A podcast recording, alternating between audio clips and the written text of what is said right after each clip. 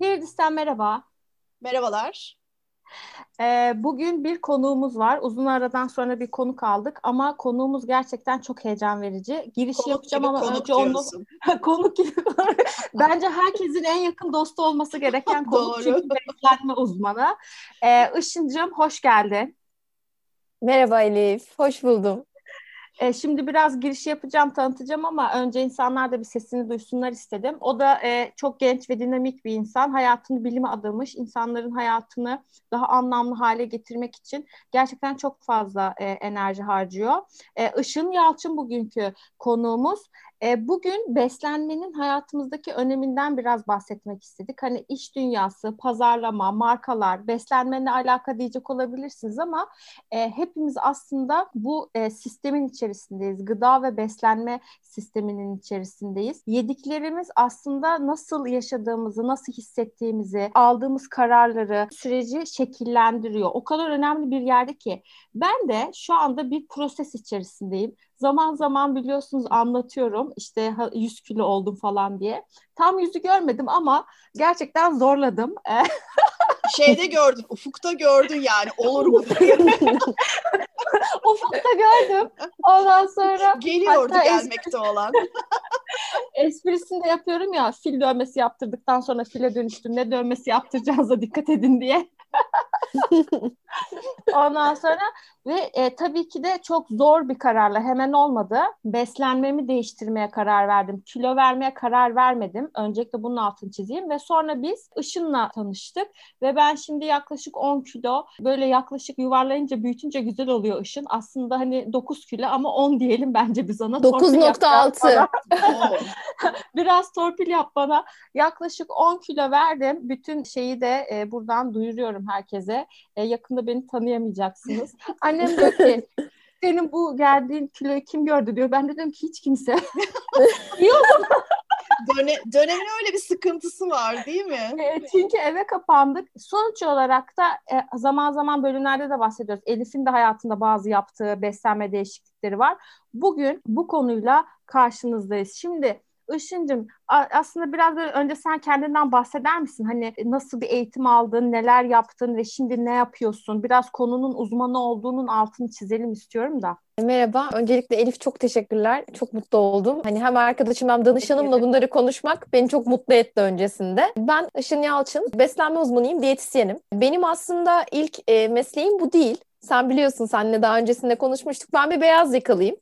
Eski çok e, Türkiye'de bilinen, dünyada bilinen kurumsal bir şirketin isim vermiyoruz herhalde. O... Verebiliriz istedim. Verebilir yani, miyim? Tabii, tabii. Yani eski özel bir şirket. Biz her şeyin adını ve ismini veriyoruz genelde. Tamam. Ürün yerleştirmeyeceğim araya. Tamam. Tamam. Şey, eski şişe cam çalışanıyım ben. Tamam. Yani eski bir beyaz yakalıyım. Ekonomi okuyup işte yurt dışında eğitim alıp, marka yönetimi eğitimleri alıp, İngiltere'de ve İspanya'da bulunup sonra gelip Plaza'da çalıştım. Sonrasında çok radikal bir karar verip Plaza hayatını sonlandırıp beslenme ve diyetetik okudum. Bilgi Üniversitesi'nde burslu okudum. Sonra okulu bitirdim. Şu an özel bir hastanede diyetisyen olarak çalışıyorum. Öncelikle tabii ki bu anlatıldığı kadar kolay bir süreç olmadı. Yurt dışında eğitimlere gidiyordum. İşte garsonluk yaptım, para biriktirdim falan. Yurt dışında beslenme eğitimleri aldım. Türkiye'de keza öyle çocuk beslenmesi üzerine eğitim aldım. Beslenme psikolojisi eğitimleri aldım. Şu an hem nütrisyon yapıyorum, yani yatan hastaların bakımını yapıyorum. Onların beslenmelerini düzenliyorum. Enteral, parenteral, damardan beslenen yani. Onun dışında klinik yapıyorum. Danışanlarım var, online danışanlarım var. Benim hikayem şu an yani hayallerimdeki e, işi yapıyorum. Bu hayallerimdeki işe de şanslıyım ki biraz erken fark ettim. Hani otuzdan önce bir şeyleri böyle yapabilir miyim diye. Şu an diyetisyenlik yapıyorum ve yardımcı olmaya çalışıyorum insanlara. Kesinlikle bu çok önemli bir görev. Çünkü ben mesela hani Elif senin söylemek ya da sormak istediğim bir şey yoksa hani ilk soruyla açayım Hadi istiyorum. Aç. En önemli bence ayrım bu.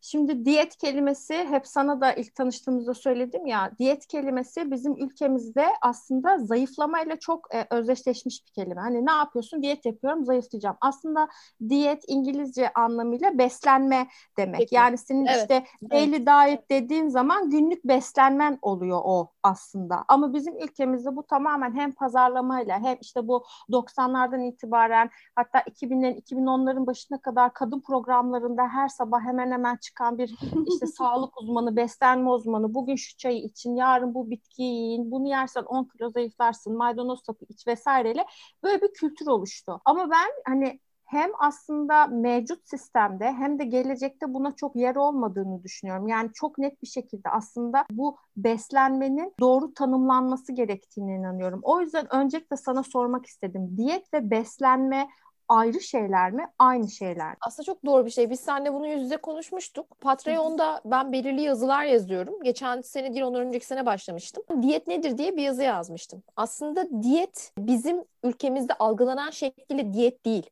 Diyetin kelime anlamı bir beslenme. Bir beslenme şekli. Siz su içtiğinizde su diyeti yapıyorsunuz. E, ekmek yediğinizde ekmek karbonhidrata bağımlı, e, bağlı bir beslenme yapıyorsanız onun adı karbonhidrat diyeti. Yani aslında diyet e, diyet kullanıldığı kelime anlamıyla ülkemizdeki anlamı bir değil. Çok fazla çikolata yiyorsunuz. Sizin daily hani daily diet dediğin, demek ki programdan bahsettiğin hani yöntem diyeyim. Sen o zaman çikolata diyeti yapıyorsun. Ama maalesef ki herkes şey derler. Çıkarsın. Hocam şey derler. Gelin. Haftada beş kilo verdiren çikolata diyeti. İşte, ya yemin ederim böyle bir diyet patladığımız program bu. Şey, yöntem buysa eğer biz bu, bu bu koşulda gideceksek ben haftada beş kilo verdiren çikolata diyeti yazayım size. Tamam, çok iyi. Çünkü böyle şeyler var biliyorsun. Makarna diyeti, pizza diyeti, tabii, tabii. işte sana çorba diyeti, diyeti, hurma yani, diyeti, evet. maydanoz diyeti, elma, yeşil elma diyeti, yeşil elma detoksu pardon. Hı hı. Yani aslında şöyle bir şey, sağlık bir defa suistimale çok açık bir konu. Yani çok rahat hı. suistimal edilebilecek bir konu. Hele ki insanların, özellikle kadınların diyeyim, ben genelde kadın erkek ayrımı yapmıyorum ama benim hasta profilimde ve danışan profilime baktığımda kadınların görsel kaygıları sağlık kaygılarından önce geliyor. Dolayısıyla sen Hı-hı. bir kadına on beş günlük A diyeti, B diyeti, Hollywood diyeti, bir de bunu hani afişi olmuş ünlülerin yaptığı ve sosyal medyada da ve ulusal kanallarda çok rahat görebildiğimiz diyetlerde söz konusu olunca siz on beş gün boyunca o bireye, özellikle kadın, hani benim karşılaştığım kişilerden yola çıkarak söylüyorum, kesinlikle ölümüne o diyeti yapıyor. Ben su diyeti yapıp şuurunu kaybedip acile gelen hasta biliyorum. Ok meydanında ben internlüğümü yaptım, asistanlığımı. Asistanlığım sırasında telefon çaldı. Hocamız izinde, biz baktık telefonlarına. Hocam hastanız yoğun bakımda. Allah Allah, bizim diyet hastamız niye yoğun bakımda? Poliklinik hastası. Ne yapmış biliyor musunuz? Üç ay boyunca her gün sabah aç karnına bir bardak sirke içmiş. Efendim? Evet. Ve midesi, midesi delinmiş. Her şeyden önce nasıl diye sormak istiyorum. Nasıl yani, yani? Ve söylediği şey açıklama. Biz gittik yanına. Hani çünkü yani bizim kliniğimizin hastası. Korkunç. Ş- şöyle bir şey yaptık. Hani neden dedik. Ve şunu söyledi. Sabah programında, ismini vermiyorum, ünlü bir kişiniz, bir kadın programcının programında sirke zayıflatır kelimesini duyduğu için, biraz da hızlı Hı-hı. ilerlemek istediği için, düğünü varmış kızının, üç ay boyunca sabah aç karnına bir su bardağı sirke içmiş. Şimdi ee, o kadar suistimale açık bir konu ki ve işin kötü kısmı, insanlar maalesef araştırmayı, bir uzmanla görüşmeyi komşusunun yaptığı yönteme tercih ediyor. Yani bir bilirinden, mesela podcast sizin işiniz ya da sizin şirketinizin belirli dalları var ve bu alanda siz uzmansınız. Şimdi ben diyetisyenim. Bir ihtiyacım olduğunda, bir durum olduğunda öncelikle araştırıp size gelmem gerekiyor değil mi? Hani en sağlam bilgi alabileceğim iki kadın var karşımda. Hı-hı. Ama ben bunun yerine... Evet diyorum yani, ben de. Evet, podcast ile ilgili en sağlam bizden bilgi evet. alabilirsin. Podcast bizden yani, sonra. Ben öyle düşünmüştüm. Ama hani... tatlım, doğru düşünmüştüm. Değil mi? Ben... Bu popüler diyetlerden e, yola çıkacaksak, ya arkadaşlar popüler diyet diye bir şey yok. Hani eğer buysa yöntem, popüler diyet diye bir şey yok. Şimdi o zaman beslenme alışkanlıklarımız denen bir aslında alışkanlık grubumuzun olması gerekiyor değil mi? Hani bildiğimiz kadarıyla e, normal bir insanın, kadın veya erkeğin enerji ihtiyacı farklı olduğu için bu değişkenlik gösterebiliyor ama günlük tüketmesi gereken belirli besinler var. İşte belirli bir miktarda karbonhidrat almalı, belirli yağ olmalı, belirli protein olmalı. Ancak bu standartlar aslında o kişinin mevcut baremlerine göre belirleniyor. Yani mesela benim vücudumun neredeyse yüzde ellisinden fazlası, elli bir elli iki yağ.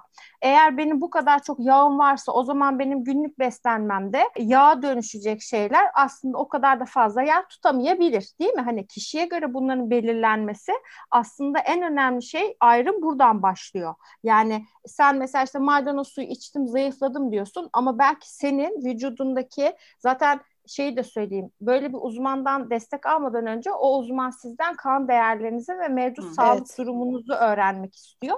Ki hani neyle ne çakışır, ne olur, eğer senin herhangi bir hastalığın varsa ben ona dikkat etmeliyim. Ee, yani sadece seni zayıflatmak üzerine şartlanmış insanlar değil bu karşımızdaki insanlar. Gerçekten sağlık sektörünün içerisinde bilimsel bir çatı altında çeşitli uzmanlık dallarıyla da beraber çalışan insanlar. İşte Hı. mesela hiç diyetisyenle alakan yok. Gittin, kolesterolün yüksek çıktı, diyor ki işte bir diyetisyenle görüş. Sadece kilo vermek değil, kilo almak da bir destek gerekebilir. Ondan sonra şey hastaları var değil mi? Bulimiya hastaları var. Sürekli anoreksiya, bulimiya, evet. var. İşte on, onlar psikoloğa gidiyorlar. Psikolog diyor ki git bir diyetisyenle görüş. Yani aslında ben burada şunun önemin altını çizmeye çalışıyorum. Bu hani diyet deyip zayıflamaya odakladığımız nokta aslında beslenme bütünü altında hayatımızı şekillendiren çok önemli bir şey. Yani sen çok karbonhidrat yersen belki çok sinirli bir insan oluyorsun. Öyle değil mi şimdi? Bunların belirli etkileri var. O yüzden ben sana şunu sormak istiyorum. Beslenme alışkanlıklarımız genel olarak hayatımızı nasıl etkiliyor? Yani etkiliyor mu sence? Sen demin çok güzel bir şey söyledin. Ben hatta buraya not aldım. Şöyle göstereyim sana. Elif dedi ki yazdım. ee, ben e, diyete başlarken kilo vermeye değil, yaşam tarzımı ve yediklerimi değiştirmeye karar verdim dedin. Hani benim primer amacım zayıflamak. Ben zayıflayacağım. Bir ay içerisinde on beş kilo vereceğim değil. Ben sağlıklı beslenmiyorum. Ve bedenim konforunu ve yaşam konforunu kaybediyor. Ve ben bunun sonucunda hastalıklara çok açık bir hedef haline geliyorum. Yağ oranım artıyor, kolesterol, şeker hastası olma şansım ilerliyor. Ve şöyle bir pandemi döneminde bağışıklığımı bu durumların hepsi baskılıyor. Ve ben adım atmalıyım. Ha, nedir? Bunun asla yaşı yok. Ama tabii ki bunu ne kadar erken fark edersek, metabolizma hızımızla yaşımız, çünkü maalesef ki yaşımız ilerledikçe metabolizma hızımız düşüyor. Ters orantılı. Hani bu oranda çok doğru bir adım attın ve sen yaşam tarzını değiştirdin. Aslında bizim hiçbir zaman temel hedefimiz, hani bu popüler diyetlerin bir diğer kısmı da sadece kilo vermeye yönelik. İşte haftada iki kilo, ayda on kilo garantili diyet. Aslında evet. bizim hepimizin bildiği bir standart var. Sağlıklı ve dengeli yaşam. Ve egzersiz. Nedir? Evet. Siz zaten zayıflamak nedir? Zayıflamak kelime olarak yağ yakan şey değil yani. Zayıflamak kelime olarak bedende enerji açığı ortaya çıkarmak. Nedir bu? Aldığımız enerji ve harcadığımız enerji arasında bir fark olmalı ki biz zayıflayabilelim. E bunu nasıl yapabiliriz? Fonksiyonel besinler seçerek. Örnek besinler seçerek. E biz zaten sağlıklı ve dengeli beslenmeyi e hayatımıza entegre ettiğimiz zaman, bunu tamamen kilo problemi olan bir birey için söylüyorum. Biz zaten kalori açığı, açığı yaratıp zayıflıyoruz. Ha, altında senin söylediğin çok güzel bir şey var. Diyetisyen sadece zayıflatan kişi değildir. Ben danışanlarımdan kan tahlili istiyorum. Niye? Çünkü altta yatan bir kronik hastalığı olabilir. Bir insülin direnci olabilir. Bir hipoglisemisi, düşük kan şekeri olabilir. Ya da hipotiroidi, tiroidlerle alakalı işte su içsem yarıyor. Belki de metabolizmada bir sıkıntı vardır. Metabolizma hızı çok düşüktür. Hipotiroidi vardır mesela. Ya da bu arada evet. aynen ben dediğiniz durumdayım. Ee, bende hipotiroid var ve e, bazal hmm. metabolizmam çok düşük. Düşük. Evet, o hmm. yüzden de hani su içsem yarıyor değil tabii ki ama çok çabuk kilo alabiliyorum. Hmm. Şeyden çıkmamam gerekiyor. Yani günlük diyetten hiç, hiç şaşmamam evet. gerekiyor. Hani bir laf vardır ya, işte bugün yedim yarın telafi ederim. Ne yazık ki o bende çok işlemiyor çünkü şey çok düşük, baz çok düşük. E, dolayısıyla şimdi biz kan tahlili istiyoruz. Evet. Hani Elif'in de biraz önce dediği gibi bu tamamen bilimsel parametrelerden. Hani benim masamın üzerinde her zaman tıp kitapları olur. Niye? Her hastalığın beslenmesi farklı. Tiroidde mesela beslenme farklı. Diyabet hastalarında beslenme farklı. E, ya da çölyak rahatsızlığında hiç gluten e, hassasiyeti olan, hiç gluten tüketemeyen bireylerde beslenme farklı. Peki bana hep bu soru geliyor. E, biz zayıflayamayacak mıyız? Tabii ki zayıflayabileceksiniz. Ama önce altında yatan primer hastalığı belirlemek, bu primer hastalığı hangi besinler tetikliyor, hangileri pozitif etki yaratıyor, rahatlatıyor. Bunları belirlemek, sonrasında sizin yaşam tarzınıza ve çalışmanıza, yaptığınız işe uygun bir beslenme oluşturmak. Yani herkese standart e, listeler vermek doğru değil. Değil. Bir de bir şey söyleyeceğim. Tabii değil mi? Bir belki... kibrit kutusu peynir, işte şu kadar şu, bu kadar bu. Yani o kibrit kutusu peynirle başlayınca ben zaten oradan hemen uzaklaşmak istiyorum. O diyet yani oluyor belki, biliyor musunuz? Belki de doğrusu odur ama belki bence şu noktada şunun da altını çizmek lazım. Ee, bir pandemi dönemi yaşıyoruz. Hepimiz çok e, kuvvetli bir bulaşıcı hastalıkla e, mücadele etme tehlikesini yaşıyoruz. Yani yarın çok çok iyi korunduğunu söyleyen insanlar bile fark etmeden hastalanabiliyorlar. Dolayısıyla böyle bir zamanda vücudun direncini ve çalışma gücünü düşürecek bir yönteme sapmak da iki kere tehlikeli herhalde, öyle değil mi? Açıkçası o kadar güzel bir noktaya parmak bastın ki. Ya Elif, şöyle bir şey var. Ben mesela şunu duyuyorum danışanlardan. Ya biz şu an pandemi dönemindeyiz. E, zayıflamak istemiyoruz, bağışıklığımız düşer. Yani ben diyorum ki aksine sizin şu an bedeninize yapabileceğiniz en güzel iyilik, en büyük iyilik şu dönemde kilo kontrolünüzü sağlamanız. Çünkü e, bir defa sizin vücudunuzdaki fazla yağ ve yanlış beslenme e, hormonlarınızı deaktive edecek ve dolayısıyla zaten sizin bağışıklığınızı baskılayacak. Yani şu pandemi döneminde özellikle herkesin home office çalıştığı bir ortamda hani minimum fiziksel aktivite, doğru, maksimum beslenme, e, çok fazla karbonhidrat tüketimi. Çünkü herkesin psikolojik olarak da bir gelecek e, belirsizliği insanlarda, kaygı var, psikolojik kaygı olarak bozukluğu. kaygı bozukluğu insanlarda e, karbonhidrat eğilimini arttırıyor. Tabii biliyorsunuz artık herkes ekmek ustası oldu. Herkes evde patiseri açacak kıvama geldi. E şimdi ne olacak? Böyle bir dönemde kilo çok arttı mesela. Benim online'larım çok ilerledi. Niye? Çünkü herkes çok hareketsiz olduğu için ihtiyaç duyuyor. Ama bu dönemde bedeninizde yapabileceğiniz pandemi dönemde en büyük iyilik bağışıklığınızı baskılamamak adına sağlıklı, dengeli beslenmek ve eğer varsa kilo fazlanız mutlaka zayıflamak. Ama, ama sağlıklı bir yöntemle. Ama ünlü diyetleriyle değil, kendi vücudunuzun ihtiyacı olan bir diyetle zayıflamak. Herhalde şu anda saçma sapan beslenme çözümleri denemek için de en yanlış zaman. Özellikle mesela senin hipotiroidin var diyelim. Hı-hı. Mesela altında bunun yatan bir insülin direncinin olduğunu farz edelim. Hı-hı. Sana e, nedir mesela? Hep şu geliyor bana. Ya ben ketojenik diyette inanılmaz zayıfladım. Ya intermittent fasting beni öyle bir zayıflattı ki sana söylüyorum. Sen de diyorsun Hı-hı. ki ya ben ben de deneyeceğim bunu. Hı-hı. Şimdi senin altında bir insülin direncin var, bir şeker problemin var. E bir hipotiroidin var. E şimdi senin aç kalmaman, aç kalmaman gerekiyor. Lazım. Hah, şimdi kime göre, neye göre yani? Doğru. Şimdi az az sık sık beslenmek, belirli bünyelerde altında yatan, bu yüzden kan testi istiyoruz. Hastalıklarda farklı. Hani bu tamamen nasıl parmak izimiz kişiselse ben hep danışanlara bunu söylüyorum. İşte komşum bu hafta, bu ay dört kilo verdi, ben iki kilo verdim diye geliyorlar genelde bana. Hani seninki çok bireysel, hatta Elif bilir benim muayene sürelerim uzundur. Hı hı. otuz otuz beş dakika bazen kırk dakika. Çünkü bu tamamen kişisel. Hani sana yazdığım listeyle diğerine yazdığım liste çok farklı. Çünkü sen farklısın en başında. Doğru. Bu bu çok önemli, erişilmesi gereken bir bilinç bence. Çünkü hani işte birkaç kilo fazlan var deyince idare edebiliyorsun. İşte beş altı kilo aldım. E, ya biraz hani dikkat etsem iyi olur. Onu görüyorsun falan, diyorsun ki yani benim için tehlike çanları çalıyor. Şimdi bu dışarıdan baktığın senaryo. İçeriden baktığın senaryoda da aslında sen mesela şimdi onu anlatsan Işın, ne oluyor? İşte vücutta oksijen azalıyor. Belki anksiyeteye doğru giden şeyler var. Daha mutsuz oluyorsun, daha agresif olabiliyorsun, kendini daha stresli hissedebiliyorsun. Aslında baktığında hani stresi yaratan şey nedir? Hayatında belki bir problem var. Belki işte işinde mutsuzsun. Belki işte eşinle ilgili bir sorun yaşıyorsun. Ama kimse listesine kilo kontrolü yazmıyor. Mesela kilosundan dolayı stresli olduğunu düşünmez. Yani durduk dur yere stres yaratan bir şey aslında kilo. Anksiyete yaratan bir şey. Yani e, o kadar doğru ki zaten bedendeki oksijen ve karbondioksit dengesini bozuyor bir defa. Yani düşünsene e, kilo çok kilolu mu? insan. Tabii tabii. Ya yani düşünün şimdi çok kilolu bir birey e, merdiven çıkarken yoruluyor. Niye? E, e, akciğer kapasitesi çok yüksek değil. E, kilo fazlalığı olduğu için vücudundaki yağ oranı çok fazla. E, kas oranında düşük olduğu için kasları kuvvetli değil. E, dolayısıyla kardiyovasküler olarak sağlıklı bir bireyle kıyaslandığında bir defa zaten bir sıfır yenik başlıyor. E, bir de kilo problemi olduğu için.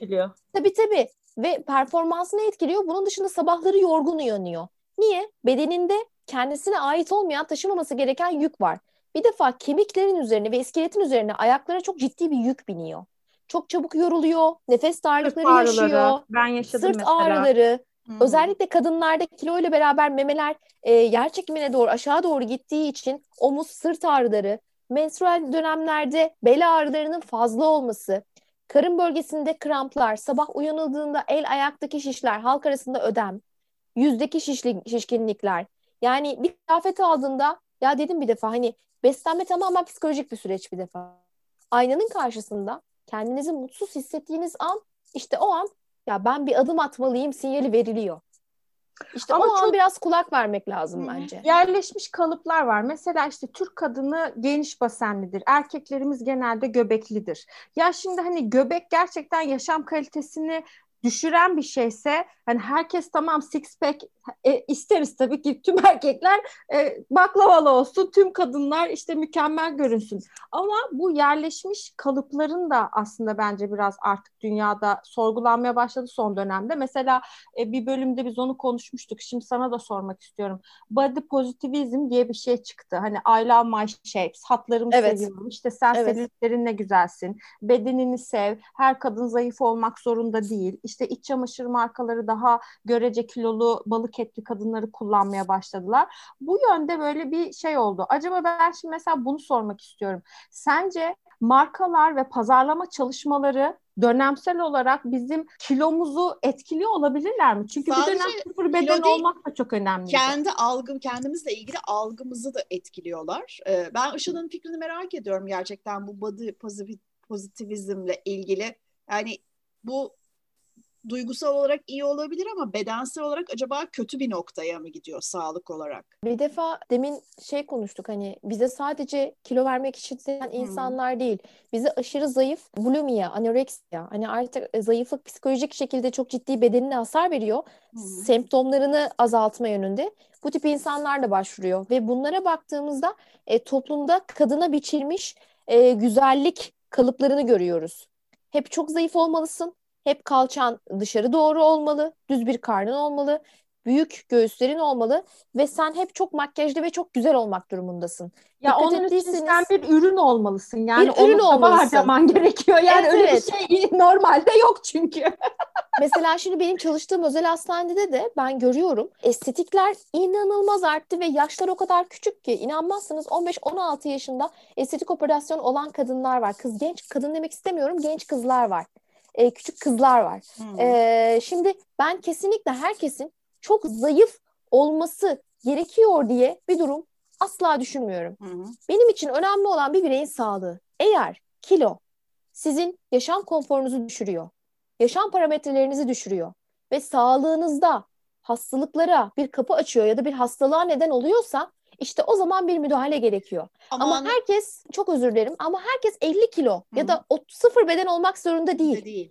Ama anladığım değil. kadarıyla hani kilonun bir, bir noktadan sonra, yani toplu olmak, işte biraz selülitinin olması, işte göbeğinin bir ayva göbeğinin olması da biraz kalçanın büyük olması değil, ama bir noktadan sonra zaten bir sağlık sorunu haline geliyor. İster istemez geliyor. Evet, zaten bunu Dünya Sağlık Örgütü de hesaplıyor. Yani işte beden kitle indeksinin yüzde yirmi yedi yirmi sekizin üstü, hatta otuz ve üstü zaten şişman, hafif şişman diye geçiyor. geçiyor. E şimdi hastalıklara baktığımızda kardiyovasküler hastalıklar, diyabet hastalıkları, bu tip hastalıkların nedenlerinde genelde ya da bu tip hastalıkları taşıyanların obez ya da şişman Hı-hı. kişiler olduğunu görüyorsunuz.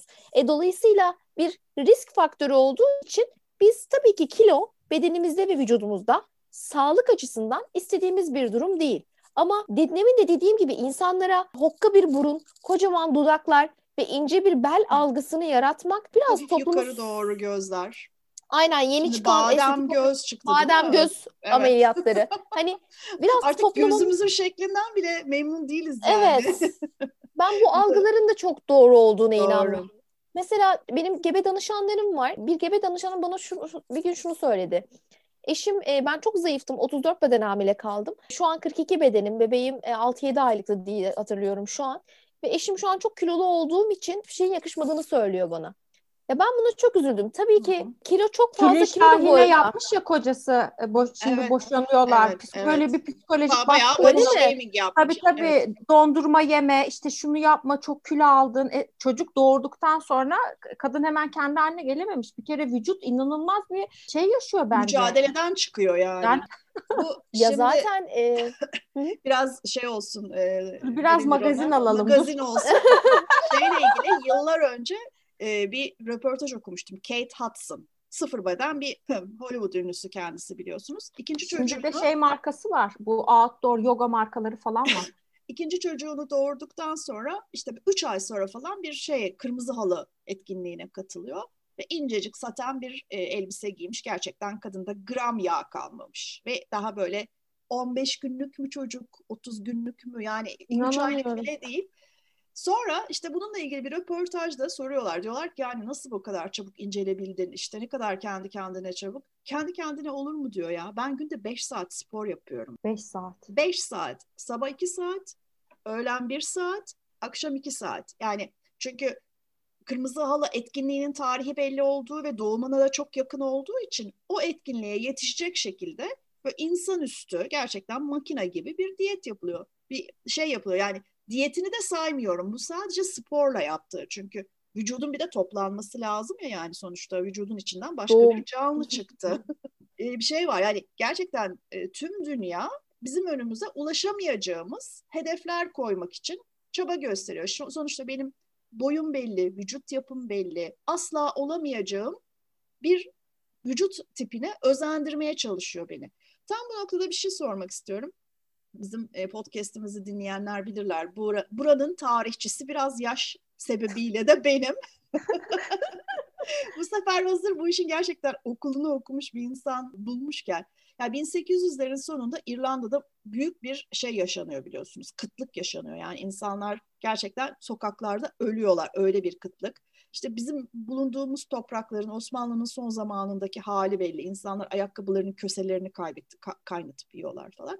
Öyle bir noktadan kiloyla ve kötü beslenmeyle dimaş etmeye çalıştığımız bir noktaya nasıl geldik? Nerede film koptu acaba? Yani beslenmekten, karnını doyurmaktan çıkıp vücuduna abur cubur sokuşturma noktasına nasıl geldi acaba insanoğlu diye bir sana sormak istiyorum Işıl. Şimdi bu bahsettiğin şey, bir defa önceden atalarımız sanayi toplumundan önce tüm gün avlanıp e, avlanmak için arıyorlardı, av arıyorlardı.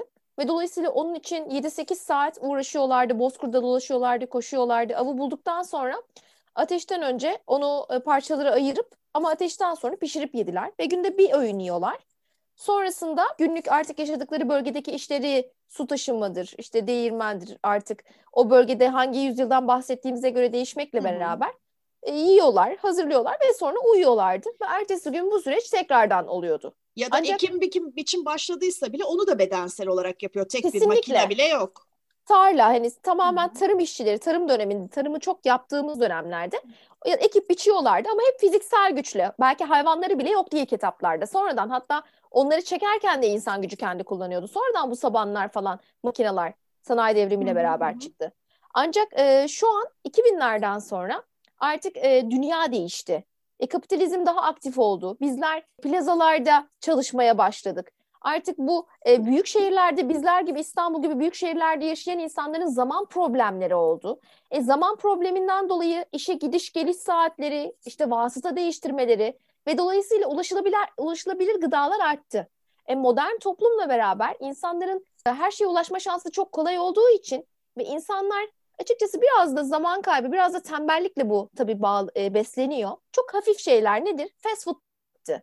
Fast food yemeye başlandı. İşte küçük bir çikolata, yaklaşık bir dilim baklava yaklaşık ya da küçük bir çikolata üç yüz dört yüz kalori. Ama bir etli salata yeseniz dört yüz dört yüz elli kaloridir bu, ki daha doyurucudur. İnsanlar bir salatayı gidip almaktansa ya ben bunu atıştırayım da ya bir yol zaman kaybı olmasın. Modern toplumun kendine yaptığı en büyük intihardır aslına bakarsanız. Hani bu tip durumlardan dolayı insanlar daha kolay ulaşılabilir şeyleri tercih ettiler.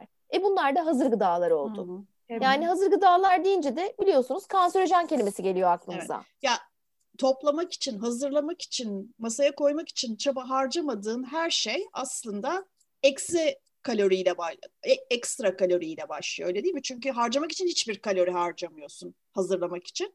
Üstüne de çok daha fazla kalorili şeyler alıyorsun. Bir de tabii biz bir programımızda çok bahsetmiştik. Bir de endüstriyel tarım denen bir problem var. Aldığımız gıdanın niteliğinin de zayıflıyor olması, bozuluyor olması. Bir de bunun üzerine bence şeyi de koymak lazım. Özellikle sen de eski bir beyaz yakalı olduğun için şehir hayatının insana getirdiği bir takım ekstra stres ve duygusal yüklerin e, tatmininin daha kolay bir şekilde gene besinden, acısının besinden çıkarılması diyelim en azından. Mesela emotional e, eat eating deniyor şey buna. Evet. Duygusal yeme. Aslında o an aç değilsin ama psikolojik olarak. Şimdi geçen gün e, kardeşimle bu konuyu konuşuyorduk. Şimdi diyor ki o ben diyor henüz diyor hazır değilim bu konuya diyor. Ben de bir post gördüm. Yediği şeyleri hep aynısı. Mesela can sıkıntısı cips yiyor. Stres, kendini gergin hissediyor, jelibon yiyor. Gerçekten birebir o kadar doğru ki o psikolojik eşleşmeler. Hı-hı. Şimdi az önce mesela söylediği şeyden bir soru sormak istiyorum. Hani dediğin ya bir baklavaya göre aslında bir tabak etli salata daha doyurucu diye. Burada mesela doyma konusu. E, suyun kaynama noktası vardır ya, hani bir kişi ne zaman doyar? Yani neyle doyar? Mesela diyor bana diyorlardı ki işte avuç için kadar yemelisin. Herkes kendi avucunun içi kadar yemeli. Hani mide çünkü hani sonsuza kadar aslında vücudumuz esniyor ama sen ona ekstra bir kapasite yükü bindiriyorsun. Hani midesini küçülten insanlar da daha az içine girdi koyabilmek için o mideyi küçültüyorlar. Yoksa ye babam ye. Şimdi mesela bana işte o kadar ekmek yeme, niye şimdi yiyorsun dedik falan, ben sinirleniyordum. Bu e, dönemde algısal olarak doymama endişesi de oluyor insanlarda. Yani gidiyorsun mesela diyelim ki bir tane en büyük boy Big Mac yiyorsun, tamam mı? Yarım saat sonra yine aç hissediyorsun kendini. Halbuki nasıl olabilir? Yani belki yaklaşık iki bin beş yüz kalori aldın, tamam mı?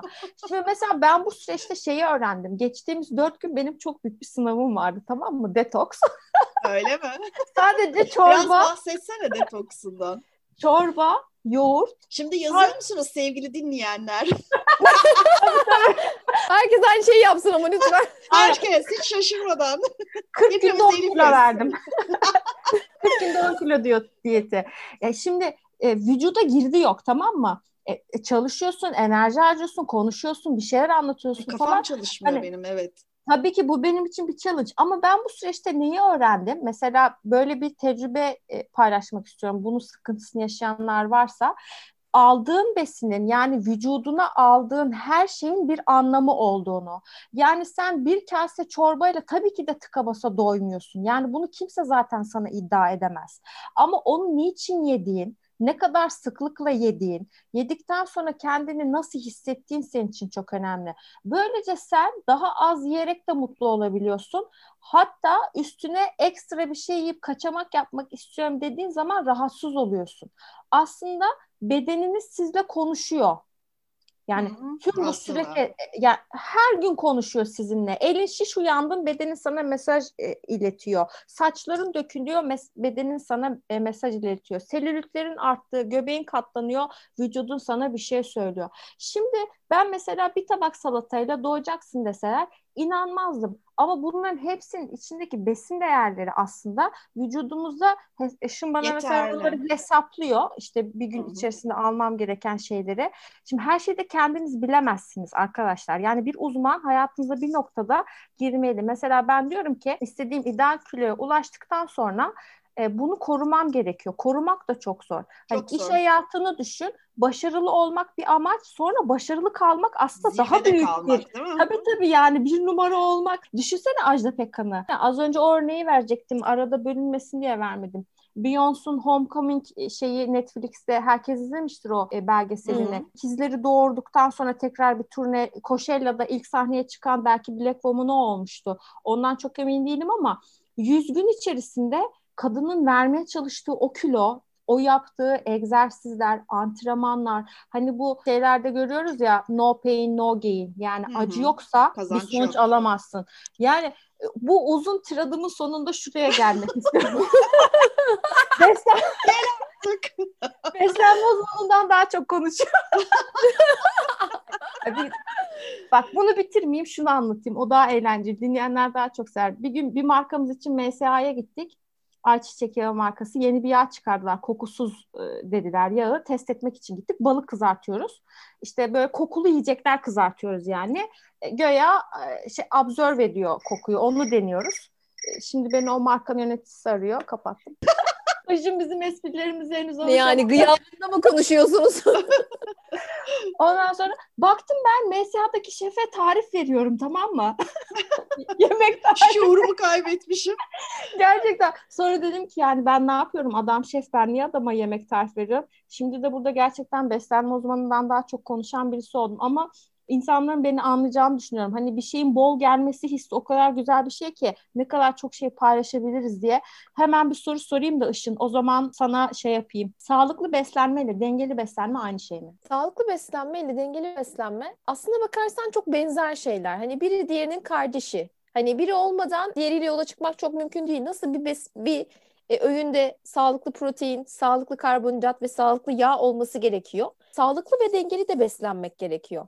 Şimdi şöyle bir şey var. Ha, sağlıklı beslenmek, sağlıklı öğeler. Nedir sağlıklı besinler? Sağlıklı besle- besinlerden beslenmektir. Yumurta yersin, yoğurt yersin, meyve yersin, tam tahıllı ekmek yersin, süt içersin.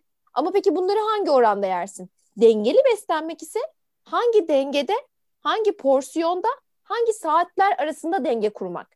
Aslında bu içkisi sağlıklı ve dengeli beslenmektir. Yani biri olmadan diğeri çok amaçsız hale geliyor. Yani anlam eksikliği yaşatıyor aslında. Biraz denge sağlıklı, daha kişisel gibi değil mi? Herkesin kesinlikle kendi dengesi. Yani sizin sağlıklı mesela... E, çok özür dilerim. Hı. Sizin mesela dengeniz, ha, sizin hipotiroidiniz olduğu için sizin sağlıklı ve dengeli beslenmeniz benim sağlıklı ve dengeli beslenme rejimimden çok farklı. Mesela sizin diyetlerinizde e, belirli primer değişiklikler dışında belki besinler aynıdır. Elif'in, sen, senin ve benim beslenmemde. Ama denge kısmında bizim porsiyon farklılıklarımız vardır. Ben e, üçümüze ayrı karbonhidrat, protein ve yağ hesaplarım. Hı-hı. Yani şimdi sende mesela ara öğünü daha az yaparım. Niye? Zaten yavaş bir metabolizma. E ben bu metabolizmayı sürekli ateşlemeye çalışırsam, bir şeyler atarsam e, yakamayacak. E dolayısıyla onu depolayacak. Saklayacak. Saklayacak. E şimdi sağlıklı ve dengeli beslenmek aslında en yakın iki arkadaş. Yani biri varken diğeri olmama durumu söz konusu değil. Ama bence bunun önündeki en büyük engel sistem. Yani sistem bizi bu anlamda desteklemiyor. Az önce söyleyeceğim şeylerden bir tanesi de oydu. Yani birçok şeyin artık gerçek olmaması. Çünkü dokuz milyar gıda insana yetecek kadar gıda yok. Ve o maddelerin evet. yerine hep işte yapay maddeler, işte e, onun yerine başka bir aroma ekleyelim, onun yerine şunu koyalım. İçine bunu köfte yiyorsun ama içinde et yok, soya koymuş, evet. ne bileyim baklava yiyorsun ama bezelye çekmiş içine. Yani çünkü o kadar şanssızlık kimse de yok. Hani anlatabildim mi? Sonuçta bir şeyleri sürekli yiyorsun, talep ediyorsun. Çünkü sistem bunu sana dayıyor, her şeyi paketliyor, her şeyi hazır hale getiriyor. Al diyor, senin için tam dengeli bilmem ne tahıllı ekmek yaptım diyor ama bence bu da bir önerim olsun. Etiket okumayı öğrenmemiz lazım. Yani aldığım şeyin içerisinde ne var? Ne yiyorum ben şu anda? Yani ekmek yiyorsun, ekmek alıyorsun ama içindeki arkasındaki şeyleri okuyunca benim mesela etiket okumak alışverişimde sepet ortalamamı azalttı. Yani çünkü bir okuyorum, alamıyorum o ürünü. Anlatabildim mi? Vicdanen. Vicdanen alamıyorum. Mesela bazı şeyler var. İşte diyor ki şekersiz. Ama mesela onunla ilgili kimyasal bir madde var, onu katmış işin içine. Ya da işte ne bileyim onun yerine e, meyve püresi koyduk falan. Yani hani bir şey daha sağlıklı hale getirmeye çalışırken aslında o senin için daha sağlıklı olmayabilir. Yoğurdunu evinde mayala, koy içine elma püresini. Yani hani bu o kadar zor bir şey değil. Şeyi söylemeye çalışıyorum. Bize sunulan bunu ye, burada yemeğe git. İşte şimdi bunu al, bu hayatını kolaylaştıracak, işte bu sana haz verecek, bu sana kendini daha kadın hissettirecek, bu sana işte şöyle hissettirecek denilen her şey aslında bir noktada bizi buraya doğru getiriyor. Aslında çok doğru. Şöyle bir şey var. Bir de bu biraz aslında sosyolojik olarak da bakılması gereken, bu bir devlet politikası aynı zamanda. Tarımı desteklemek, üreticiye destek vermek, daha sağlıklı tarım reformları oluşturmak. Neden diyeceksin? Çünkü şu an ulaşılabileceğimiz organik gıda çok popüler. Organik ürün. Ben organik yumurta tüketiyorum misal. Ben organik pirinç tüketiyorum. Ben organik yulaf tüketiyorum. Gezer aslında tavuk diyorlar ya. Tavuk zaten gezmesi lazım. Ya o kadar zor ki bunlara ulaşabilmek. Ama bir mevcut bir şey var, gezmiyor ya, öyle bir sorun var. E çünkü çünkü çiftliklerde. Evet, evet, bir de çiftliklerde bir de şöyle bir şey var. Bize bunlara ulaşabilmek için belirli bir maddi durum da gerekiyor. Şimdi evet. e, sizin gidip organik yumurta alıp, normal yumurta üç liraysa organik yumurta yedi lira, sekiz lira. Ve sadece altı yedi tanesi. Pardon, daha pahalı hatta. on küsür. Daha ben biraz pahalı. önce aldım. Biraz önce aldım. on doksan beşe aldım altı tanesini. Ve daha da pahalı olanı vardı. Ben orta pahalılıktaki organiği aldım. Ama şimdi bunlara ulaşabilmek için de belirli bir maddi güç gerekiyor. Ben o benim mesela bir danışanım gelip bana şunu söylemişti. Hocam ben zayıflamak istiyorum. Biliyorum sağlığım bundan çok kötü etkileniyor. Ama ben asgari ücret e, kazanıyorum. Lütfen benim asgari ücretle alabileceğim besinler önerin bana. Bunu başında, daha ben onu tartıya almadan söyledi bana. O kadar bu soracağım sorulardan biriydi. Çünkü bence bu lüks hale getirildi. Bu hem insanlar tarafından, hem yapılan yanlış tarım politikaları tarafından, Sistem. insanların a, sistemden dolayı insanların hmm. alım gücü düştü. Mesela e, dolayısıyla bir paket makarna e, iki buçuk üç lira, bir, yani iki liraya makarna olduğu için onu bir evin, bir ailenin bir tencere onu kaynatıp yanında ekmek e, ve belki şanslılarsa yoğurtla ya da salçalı bir sosla yemesi o akşam onları doyuruyor. Ama ne oluyor? Karbonhidrat bombası. Karbonhidrat beyinler. Hı hı. Hiçbir şekilde sağlıklı yağ yok. Hiçbir şekilde örnek bir proteini yok. Hiçbir şekilde fonksiyonel bir besin yok. Tamamen rafine şekerden ve rafine undan oluşturulmuş bir besin. Obez çocuklar, yani gelişememiş beyinler. E şimdi niteliksiz şeyler yetiştiriyoruz yani. Mesela sepet karşılaştırmaları var. Bazı ülkelerdeki Türkler yapıyorlar bunu. İşte buradaki bir aile bir markete gidiyor. Kanada'daki bir aile gidiyor mesela. Ya da işte Amerika'nın bir eyaletinde markete gidiyorlar. Temel maddeleri alıyorlar, tamam mı? Buradaki faturayla oradaki fatura arasında o kadar ciddi bir fark var ki. Yani sen atıyorum yüz euroya derdik ama yüz euroya hani bütün evinin ihtiyaçlarını karşılayabiliyorsun. Burada yüz liraya, yüz liraya hiçbir şey alabilmen mümkün değil. Ancak ne yapıyorsun burada? Beslenemiyorsun. Karnını doyurmaya çalışıyorsun. Şimdi mesela ben hani Işın'ın da hakkını yemeyeyim. Verdiği programlar hep erişilebilir şeyler. Hani böyle bilmem ne yatağında bilmem ne değil yani. Hani diyor ki işte ıspanak yiyeceksin diyor. Ceviz yiyeceksin diyor. Yani en şey e, fantastik olanı ananasla avokado, öyle söyleyeyim. Yani en üç noktası. Ceviz de bayağı fantastik. Kilo fiyatlarına baktıysanız. Fiyat olarak. Ama ben onları toptan alıyorum. Dinleyenler de toptan alsın. Markette yüz kırk gramı yirmi beş lira, kilosunu yetmiş liraya alıyorum. Bence inanılmaz bir avantaj sağlıyor. Hem de kalitesi daha yüksek. E tabii yani bu maliyetli de bir şey. Yani iyi yaşamak herkesin hakkı diyoruz ya. Yani gerçekten emin miyiz acaba? İyi yaşamak herkesin ya, iyi hakkı yaşamak da herkesin ulaşabildiği evet. bir şey mi diye sormak lazım. Evet. Peki merak ettim evet. Işın, ne yazdın temel olarak? Temel olarak ne yazdım? Ona e, ulaşabileceği ve alabileceği marketlerin ismini bile söyledim. Hı-hı. Bak bu markette bu var. Hani belki bu yüzde yüz seni karşılamayacak ama mesela bir peynir, Hı-hı. yumurta, yoğurt ve tam tahıllı bir ekmek. Hı-hı. Hani belki bu dördü tabii ki herkesin yapması gereken şeyler. Ama onun ihtiyaçlarına ve onun beden ve kilosuna göre porsiyonladım. Mesela hani, düzenli et yiyemiyorsa eti yerine konulabilecek şey bakliyat mıdır? E, bakliyat. Yani bitkisel proteini Hı-hı. arttırmak için baklagillerden yararlandım. Hı-hı. Nohut, kuru fasulye, yeşil mercimek ve tavuk eti. Hani ne kadar doğal bulabilir tabii e, göreceli ama her öğüne yoğurt koydum mesela. Çünkü Hı-hı. yoğurt her markanın farklı fiyatları da olsa hepimizin az çok ulaşabileceği bir şey. Ya da o öğünde et yoksa E, ıspanağı yumurtalı yapmasını istedim. Sarısını az kullanarak yumurta beyazından en azından onun proteinini almasını istedim. Hani gidip makarnayı tam tahıllı makarna, tam buğday unlu makarna ile normal makarna arasında bir buçuk lira fiyat farkı var. Hı hı. Hani tam buğdaylı olanı seç, hiç olmazsa sindirim problemleri yaşama, tuvalete çıkma problemleri Biraz yaşama. Biraz daha nitelikli bir karbonhidrat tabii, almış ol en azından. Tabii. Ya da markete gideceksen ya da eve çalışıyorsan iki durak öncesinde in. Evine yürüyerek git dedim ona. Spor Hı-hı. salonuna gidemiyordu mesela. Hı-hı. Ve o şekilde evet ayda üç dört kilo verdi. Sonuçta çaresi olan şeyler bunlar. Kesinlikle ve ulaştık yani. Hı-hı. Çünkü mesele zaten diyetin başarılı olması kişinin maddi durumuna, çalışma şekline, yaşam şartlarına, hastalıklarına uygun. Yani tamamen bireysel dediğimiz zaman aslında maddi manevi bütün parametrelerden bahsediyoruz biz burada. Tabii holistik bakmak lazım. Aynen. Sadece bu o kişinin kararlı olmasıyla ilgili bir şey değil. Adamın alım gücü yoksa nasıl alacak yiyecek? Ya da işte ne bileyim hayatında çok büyük dramlar, kaoslar yaşanıyor. Bu bir gerçekten e, çok disiplinli uyulması gereken bir şey. Yani hani otururken yiyorsun ama kilo vermek ciddi bir iş. Kendini gerçekten adaman gerekiyor. Gerçekten konsantre olman gerekiyor. Buradaki bence problemlerden biri de kötü gıdanın daha uygun fiyatlı olması. Evet. İşte proses... Evet.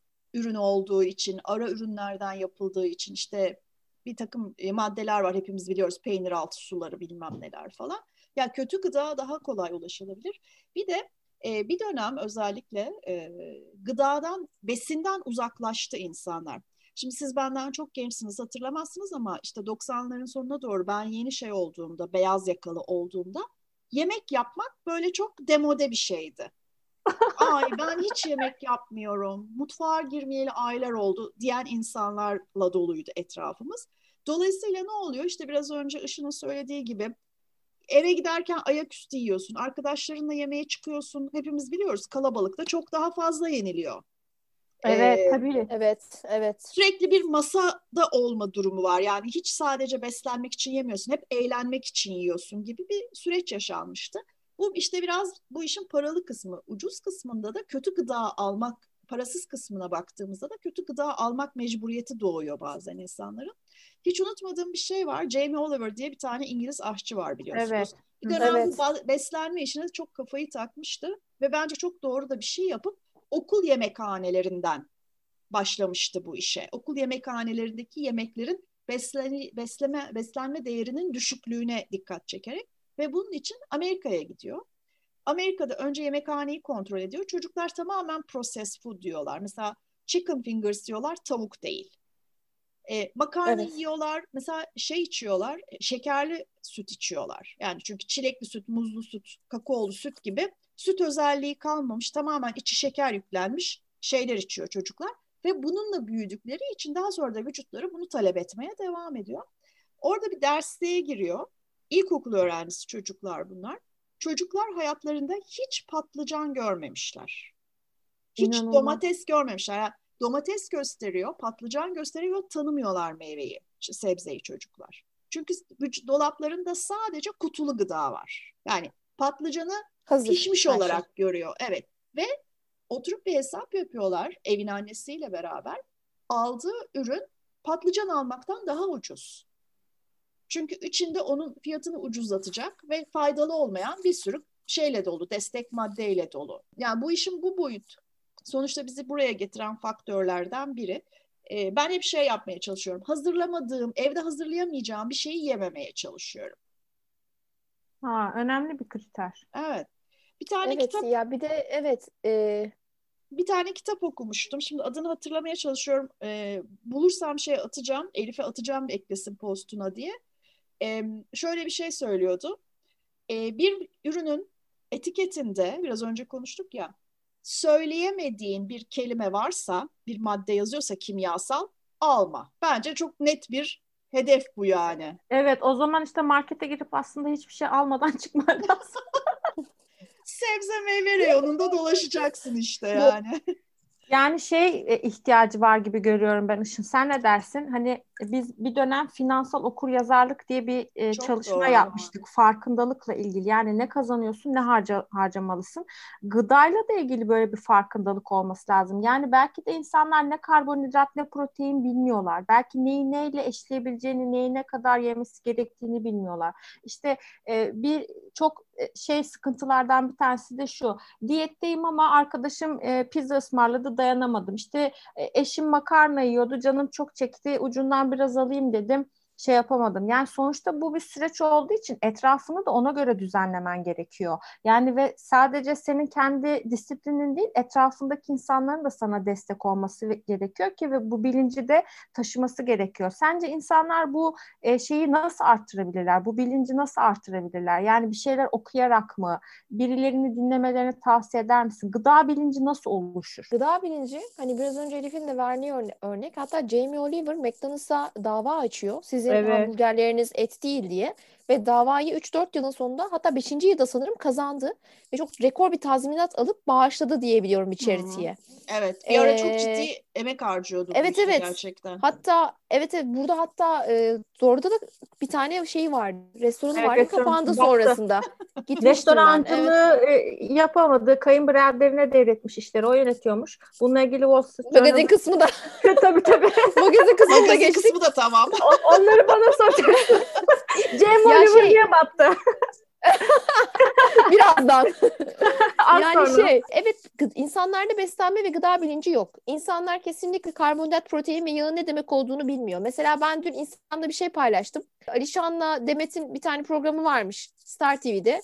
Ee, evet. Dün e, şey yazmışlar. Doktorlar oraya çıkmak için para ee, ödüyormuş. altı bin lira. Öyle mi?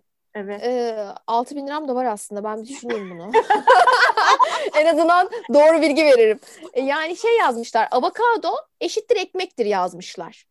Avokado e, besin olarak ekmekle eşdeğermiş. Yağ bir karbonhidrat değil mi? Hah, avokadoyu biz yağ değişimi olarak alırız. Bizim değişimlerimiz genelde karbonhidrat, protein ve yağ değişimi olarak. Değişim olarak kendi içimizde hesaplarız o oranları.